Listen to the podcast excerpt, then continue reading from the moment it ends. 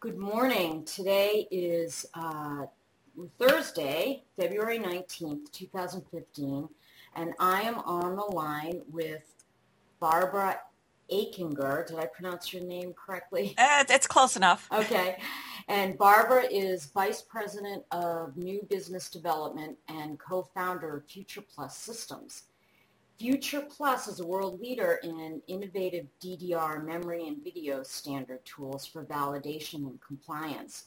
And their website is www.futureplus, just like it sounds, one word, com. So Barbara, thanks for uh, joining us today from I, with IEEE Cloud Computing. I had my first question for you is you have a background in computer hardware, and so how did you become involved in the hardware side of cloud computing? Uh, okay, well, first of all, I'd like to thank you, Chris, for having me on. So, my background is I have a bachelor's and master's degree in electrical engineering, and I started my career at Digital Equipment Corporation. So, I like to tell people I was raised at, at Digital. And Digital was an amazing place to work, and that was really the, the founding of the mini computer. Uh, the Microvax, uh, along with the Microvax chip. So that's kind of where I started. And the job I had there was first of all I started in diagnostic engineering, so I had I was a software engineer, and then I moved into hardware, and I did the networking devices for the microvaxes and the large uh, main, somewhat mainframe VAX computers. So that gave me uh, the background of networking computers together, which is the basics of cloud computing. Mm-hmm. So then, once uh, my husband and I founded Future Plus Systems, which was you know over 20 years ago, we started to do uh, the test equipment for the various bus architectures that were standardized inside these computers. And then we started to do DDR memory, and of course, DDR memory is is at the heart of all cloud computing servers. And it was, you know, kind of in this role that I uh, really took the deep technical dive into cloud computing hardware. So um, interesting. I started my career in this area, so I remember digital equipment very well. And, uh, and it's slow and then quick decline when that when they decline. But back in the day, they were the company to work for. Yes, they were doing so many interesting things, and uh, it's um, it was uh, it was an ama- it was amazing thing to see them go down so fast. But year, you know, when I was in college, we used that's all we used were VAXes, and um, we that was the like you, you remember we've talked about this before on other podcasts, the thin client. And Yes. and that's kind of what in the days that in the mainframe days that was the thin client, which is kind of like what cloud computing is today. But um, just as a follow-on question, how it seems like the economics has changed so so much because we went from having a thin client to having workstations on our desk. Then going now we're going back with cloud computing. And i- is it different in the days when there were mainframes and mini computers? Or and what's different and what's causing it must be economics driving that change and technology, right? Yeah, yeah. Well, I, I really think it's technology has driven the economics. So, you know, Right. uh, cell phones, for a perfect example, you know, now that the power of a mainframe is now in your hand. Okay, so the advancements in wireless technology and uh, battery, you know, power savings, and also, you know, in the semiconductor industry, shrinking things down, that has driven the need for cloud computing. because you can't store you can't- can't, store everything you need on a phone, but it's got the computing power. Correct. So, Yeah. so really, uh, you're not storing things locally, and because our society is more, you know, mobile, we move around. We can't carry that desktop computer with us. So it makes more sense, both from a technology perspective and from an economic perspective, to have that data and applications stored remotely. Right, right, yeah, it, it does. I know um, in my company too, we it's it's so much cheaper for us to put things out in the cloud than it is to maintain it internally. For us, we've done studies, and it's just way cheaper. Um, I had a question that came up that came up for me early in something you said. You said DDR memory is at the heart of cloud computing. Is that what you said? Yes. Yeah. So what DDR? I want to just clarify for those who don't know. Um, that's double data rate. Yes. SDRAM, right? Um, yes. Synchronous dynamic random access memory. So why is that at the heart of cloud computing? Well, you know, you have the computer architecture, right? In fact, I did a video for CloudU on the basics of com- computer architecture, and you can learn computer architecture in 10 minutes. And so the basics of computer architecture are the CPU, the memory, and the I/O. Right. So if you look at a cloud computing server, it's obviously got you know dual core and quad core uh, processors now, but then where does the processor store its most used information, and that's in the memory. So if you were to open up one of those servers, uh, you would be looking down at you know 24 to 48 what we call DIMM modules, dual inline memory modules, uh, and that is the double data rate or DDR memory.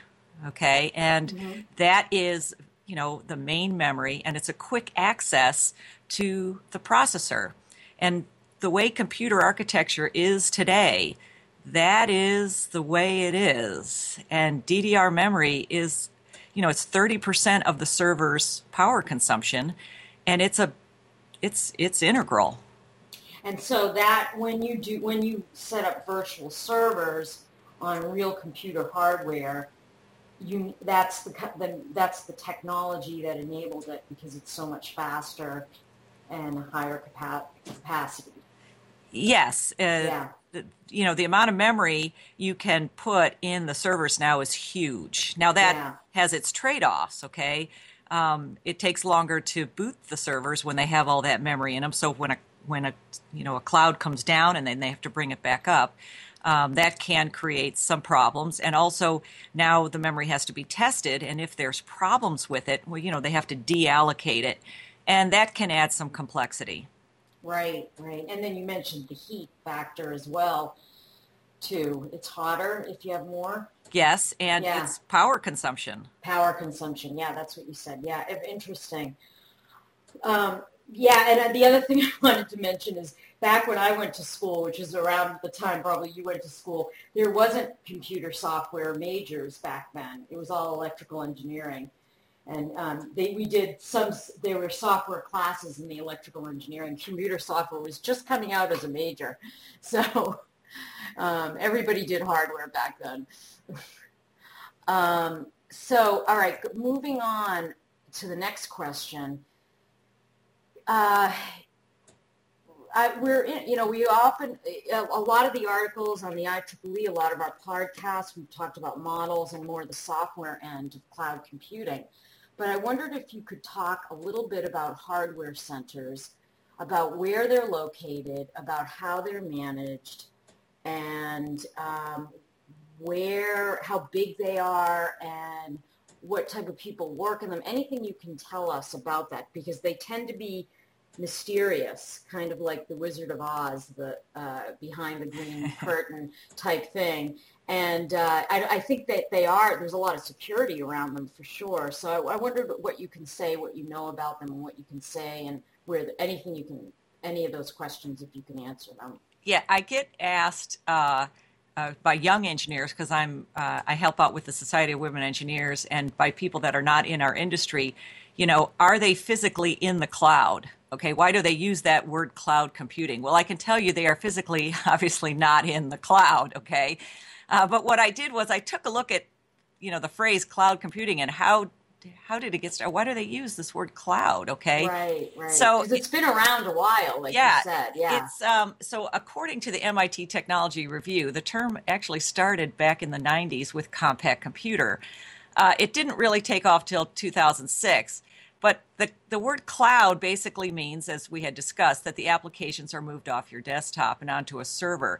And that server is somewhere on the internet. Okay, so so where they're located is everywhere.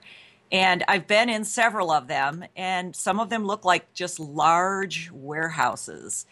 And they're, they're usually flat, one floor. Yep, usually mm-hmm. one floor. They're unmarked, and they have no signage. Okay, right. outside the buildings, and uh, you know if you walk inside, it's very loud with the um, the fans going and air conditioning, and it's just rows and rows and rows of little glowing boxes, you know, stacked on top of each other, and with security, you know, significant security, and technicians uh, monitoring and then swapping swapping things out when when they fail.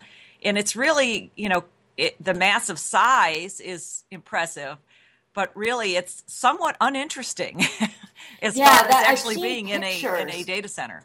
Yeah, I've seen pictures of it, um, and uh, you know, I think the Google and the Amazon ones, some of those are in the desert, and but are there any on the East Coast? Are there? Oh, do they? Oh yeah. yes, there are. There's you know, there's you know smaller data centers clearly on the East Coast, and uh, specifically financial data centers. Okay, because they want those networking connections to be very close to the exchanges, yeah. so they can do their high frequency trading.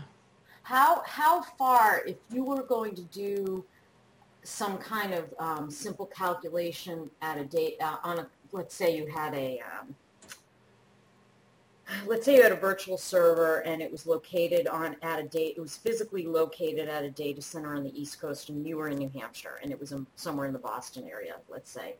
And then you did that same thing that, whether it be a transaction or a computation and you um, you bought someone's try all right that was you yeah okay. Um, you bought it over to you did it someplace in Arizona. What's the difference in speed? Is it microseconds, milliseconds?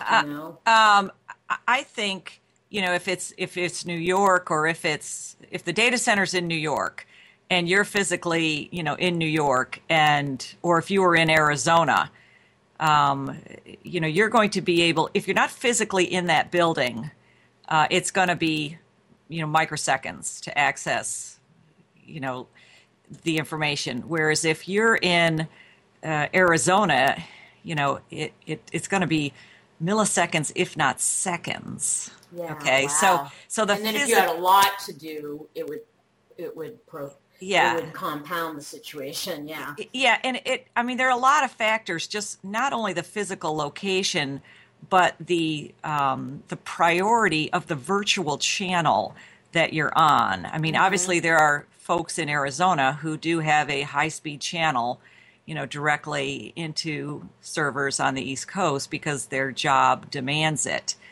Um, it, it you know, that's the other concept that you have there is the virtual channel over the network, which mm. gives you a higher priority pipe into that data center. Mm.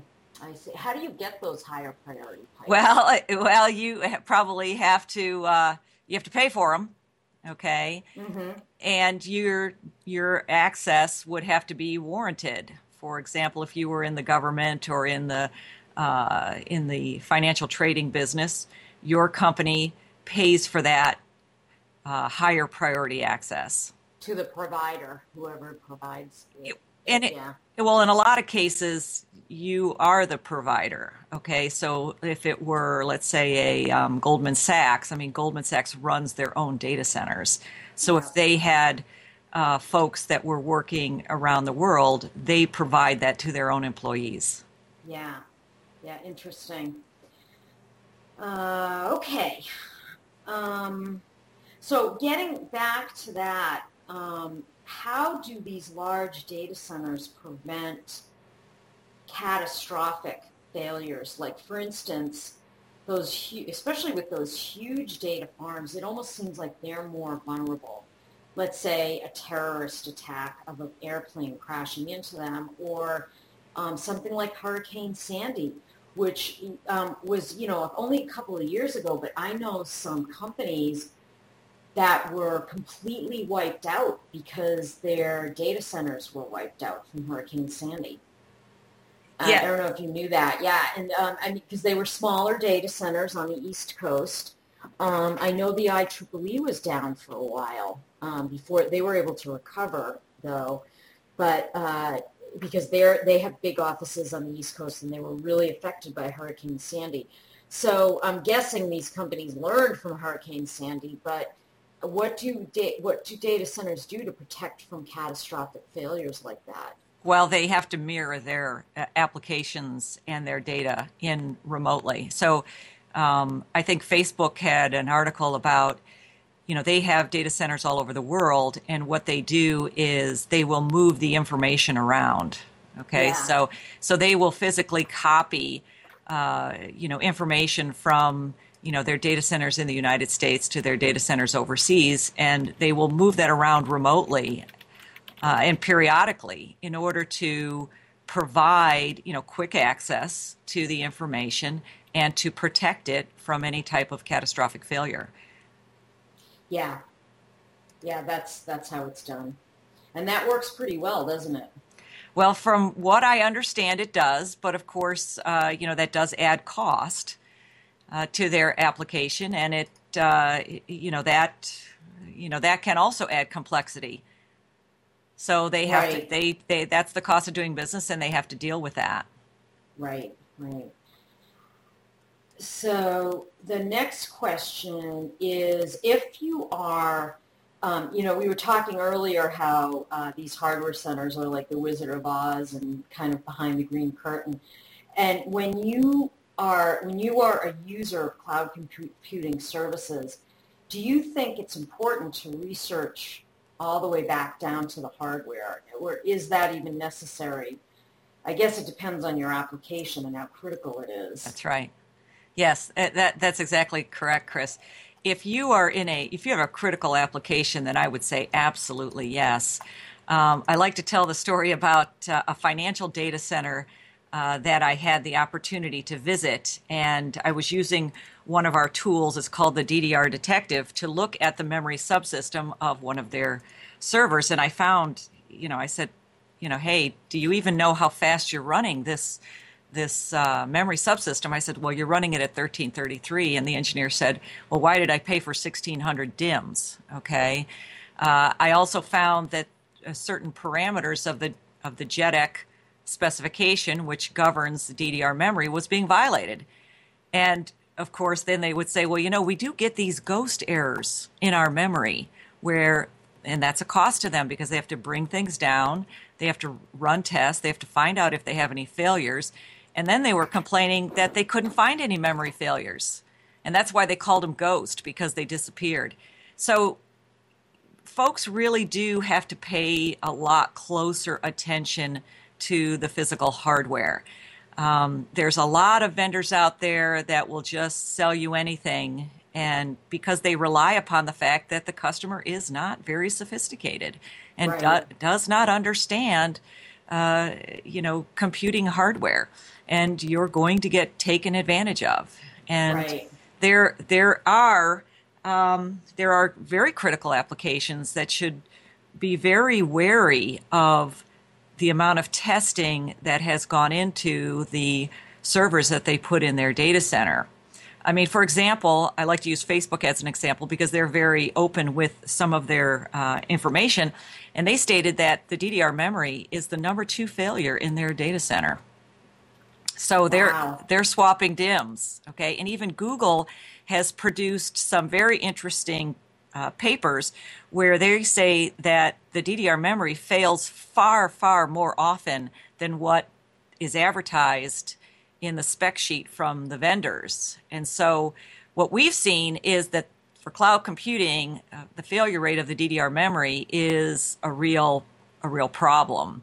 And that's the reason why we came up with with the with our products that test this DDR memory while it's actually in the server. Okay, because you can test the memory uh, in its DIMM configuration, and then you put it into the server, and you know everything can change. So we see that as a real vulnerability. Um, with the growth of cloud computing. So, uh, Future Plus, along with some other companies, are working under the JEDEC Standards Organization to actually create a compliance test standard for server based memory to bring so that, down the error rate. That's interesting, yeah, because that would probably tie into contracts that vendors have with with uh, with their customers. Because there's a certain you can you if you have you buy service contracts now, and they have they have to make sure that they're up 99.9% of the time, or whatever it is the, the server contract the service contract says and that would tie into it. And you would say, okay, that's nice you're signing this contract, but what guarantees can you give me that you can actually meet that contract? Right, and, and the, the, and the yeah. integrity of the data, right? So yes. oh, what that's hap- good too. Yeah. Right. So people say, "Oh, well, I'm ECC protected," you know, which is the error correcting code that we use to correct the information in the DDR memory. But ECC is a single error detection, single error correction, and only a double uh, bit detection. Anything beyond that, the you run the risk of undetected data corrupt, corruption, and in critical applications, that would not be tolerated. Yeah, yeah, that's that's a, that would be uh, that's a pretty big problem. So, uh, for my final question is, what you you you um, implied this at the end of, when you were talking about standards. What do you see as the challenges and in the future for the area of hardware and cloud computing? Well, I think we need to change the architecture of cloud computing servers. And in my opinion, based on all the work that I've done, is they have to be tailored to the workload. Um, in fact, I recently saw a video news by Intel, who's and and by the way, Intel's processors dominate the server market. They own ninety percent of the server market, uh, which is basically cloud computing. And what they're doing is putting FPGAs in their processor uh, chips in order to accomplish the tailoring of the hardware to match the workload.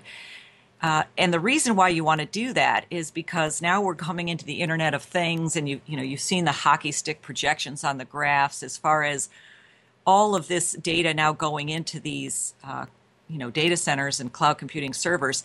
And the solution that we have today is just blindly throwing servers into data centers. You know, that's really not going to work um, to handle, you know, that hockey stick of, of data influx. And so what we have to do is analyze these workloads and create new computer architectures that are tuned actually to the workload. For example, the workload of Facebook is very different than the workload of Fidelity. So uh, that's what I see as the next challenge in the area of hardware and cloud computing. So would you would you have to design different types of data centers for the workload? Yeah, well, actually, Facebook is already doing a little bit of that. So, for example, Facebook will have a unique hardware design for, let's say, the news feed. Okay, they will then have a different physical server designed for videos and you know storing pictures and things like that. So we will start to see that. Uh, and that in my opinion is is the next big challenge. In fact at future plus systems we've we've changed our our approach to this and we've created a, a tool that actually sits in the server while it's running any workload and gives the engineer what the memory performance is for that workload because you know as we talked about earlier the access to the memory is really a big portion of the performance of that server. Interesting. Well it, this is a great um, a really good topic. Um, i have i'm actually writing a blog post a little bit about this so you've given me some information for my blog post. I appreciate it and I thank you for taking the time to speak to me today. Great. Well, thank you, Chris.